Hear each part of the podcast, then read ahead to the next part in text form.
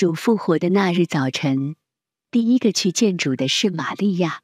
天还未亮，就来到主的坟前，要找主的尸体。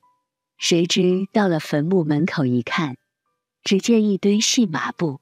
玛利亚爱主心切，找不到主，情不自禁，伤心至极，就哭了。哭本来是一件极平常的事，有谁没有哭过呢？为什么哭？人总是为自己哭，却很少人把眼泪流在主的身上。试问，有多少人曾为主而哭呢？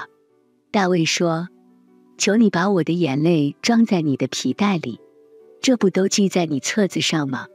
为主而流的眼泪，没有一滴是白流的，因为主必擦干，主必纪念，主必要将你的眼泪装在皮带里。阿里嘎多。